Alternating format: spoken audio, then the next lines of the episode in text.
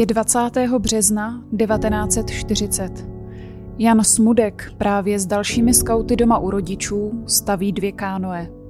U domu najednou zastaví auto, ze kterého vystoupí tři gestapáci. Jdou si pro něj. Nacisté totiž tuší, že Jan doma ukrývá kufr s výbušninou, kterou chce zlikvidovat muniční vlak. Jan jde poslušně s jedním příslušníkem gestapa na půdu, aby mu kufr odevzdal. Najednou ale sáhne za trám, kam si schoval pistoli a na nacistu vystřelí. Hbitě pak vyskočí oknem a prchá pryč přes zahradu. Tehdy začala jeho dlouhá a dobrodružná cesta, díky které získal tento bojovník proti totalitám přes dívku Nepolapitelný Jan. Právě začíná jedenáctý díl podcastu Černá historie. Jan Smudek se narodil 8. září 1915 v Bělé nad Radbuzou. Jeho otec pracoval u dráhy a rodina se brzo přestěhovala do Domažlic.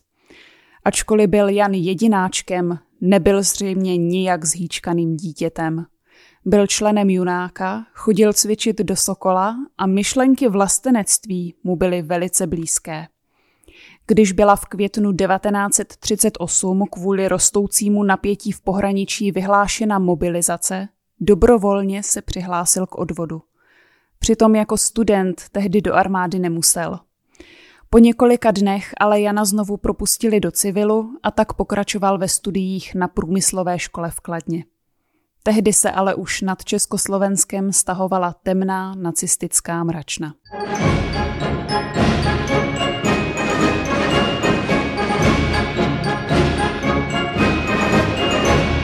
V září 1938 Němci zabrali pohraničí a o půl roku později i celé Československo. Jan Smudek s dalšími skauty ze svého oddílu už v den okupace 15. března 1939 prý před portrétem Tomáše Garika Masaryka a Edvarda Beneše přísahal věrnost republice. Tehdy se zavázal, že bude bojovat proti nacismu tak dlouho, dokud ho neporazí, nebo sám nezemře. A začal už za několik dní. Domažličtí skauti se brzo napojili na odbojovou organizaci Obrana národa. Jejich úkolem bylo především získávání zbraní a Jan navíc ještě dělal spojku mezi Prahou a Domažlicemi. Už během jara 1939 se mu podařilo na jedné taneční zábavě ukrást jednomu opilému německému důstojníkovi pistoli. A podobnou akci chtěl zopakovat také v Kladně s kamarádem Františkem Petrem. 8. června 1939 krátce po půlnoci se postavili opilému německému policistovi Wilhelmu Knístovi. Poručili mu, aby dal ruce vzhůru, začal ale sahat po zbrani. V nastalé potyčce vyšly tři výstřely a jeden z nich policistu zabil. Jan i František hned druhý den odjeli do Prahy, kde se skrývali u známých. Nacisté zuřili. Vraždu německého policisty považovali za vzpouru proti okupaci a na Kladensku i hned vyhlásili stané právo. Úplně první v protektorátu. Na dopadení pachatelů vypsali odměnu 120 tisíc korun. Neúspěšně. Nikdo mladíky neudal. A tak Jan mohl pokračovat dál ve svém boji proti nacismu.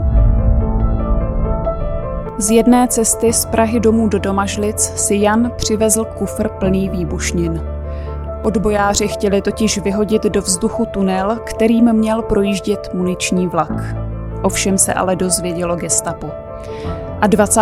března 1940 si pro Jana přišli domů. 25-letý mladík ale zachoval chladnou hlavu. Doprovodil jednoho z gestapáků dobrovolně na půdu, kde měl prý zavazadlo skrývat. Natáhl se ale po zbrani a vykřikl ruce vzhůru. Nacista ale začal sahat po pistoli a proto Jan vystřelil. Na nic nečekal, vyskočil oknem a utíkal přes zahrady pryč.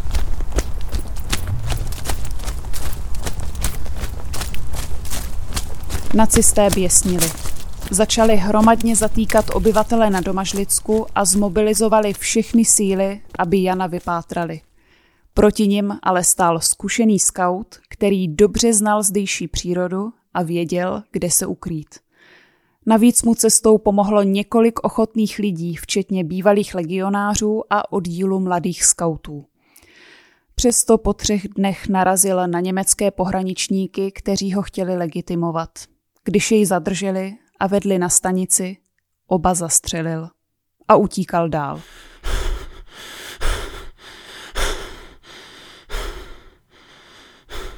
Při hromadném zatýkání nacisté dopadli i Františka Petra.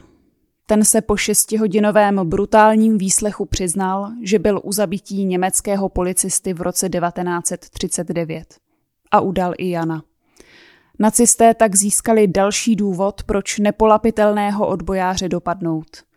Jan se mezi tím dostal do Prahy, kde se spojil se členy obrany národa. Ti rozhodli, že musí okamžitě pryč z protektorátu. Na cestě přes Moravu ho dokonce vlakem doprovázel pistolník Václav Morávek z odbojové skupiny Tři králové. Janova dobrodružná cesta pak vedla přes Slovensko a východní Evropu přes Libanon až do Francie.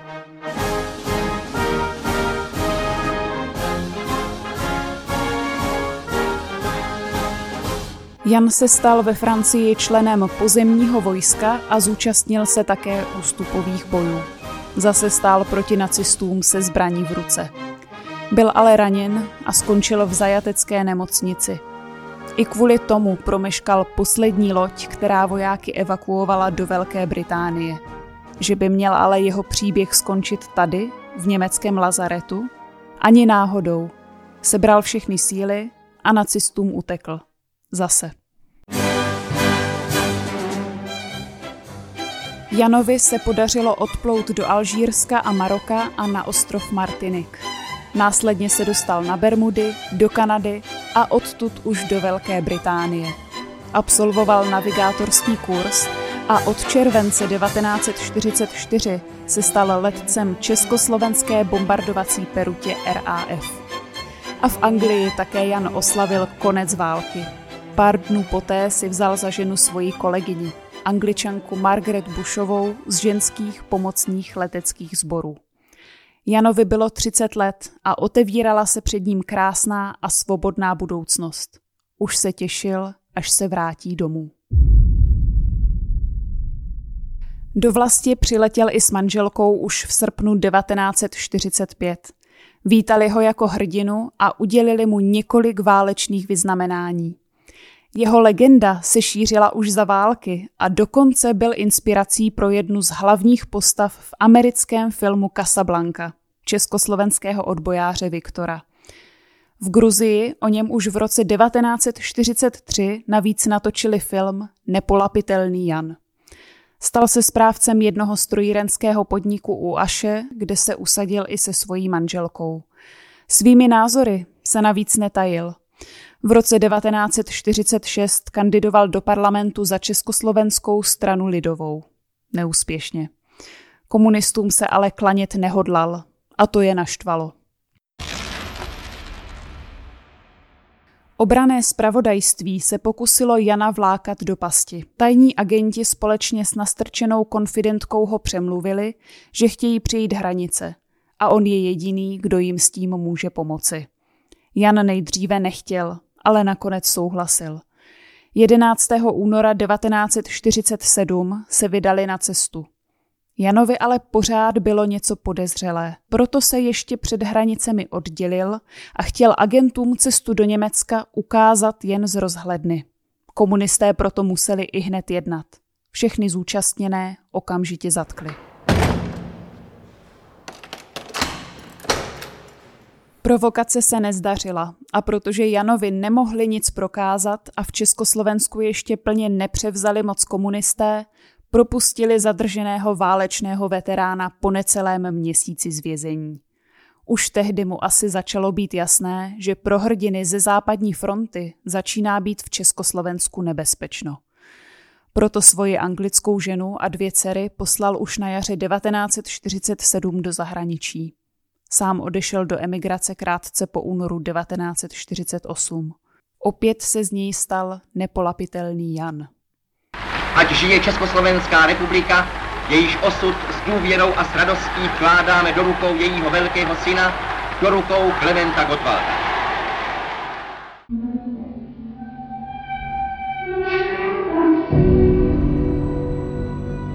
Jan Smudek žil se svojí rodinou v Německu a ve Francii, kde pracoval jako konstruktér.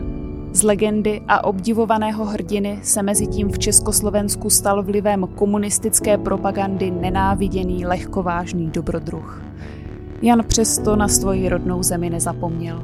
V 90. letech se vrátil zpět domů a poprvé po více než 50 letech zažil svobodnou republiku, kterou neohrožovala žádná totalita. Trvalo to ale jen přesně deset let. Nepolapitelný Jan Smudek, který opakovaně unikl nacistům a posléze i komunistům, zemřel téměř v zapomnění 17. listopadu 1999.